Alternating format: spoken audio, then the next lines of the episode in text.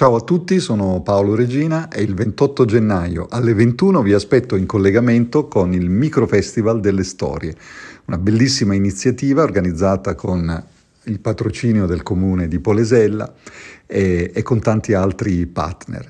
Sarà un'occasione, intervistato dal vice sindaco Consuelo Pavani, per parlare del mio ultimo romanzo che è Morte di un cardinale e per uh, fare una chiacchierata su tante altre cose eh, connesse con uh, il noir, con la scrittura, ma anche con i luoghi in cui si, si svolgono i, i, miei romanzi.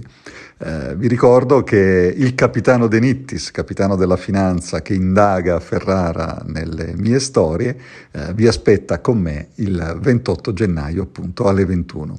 Un grande abbraccio a tutti, a presto.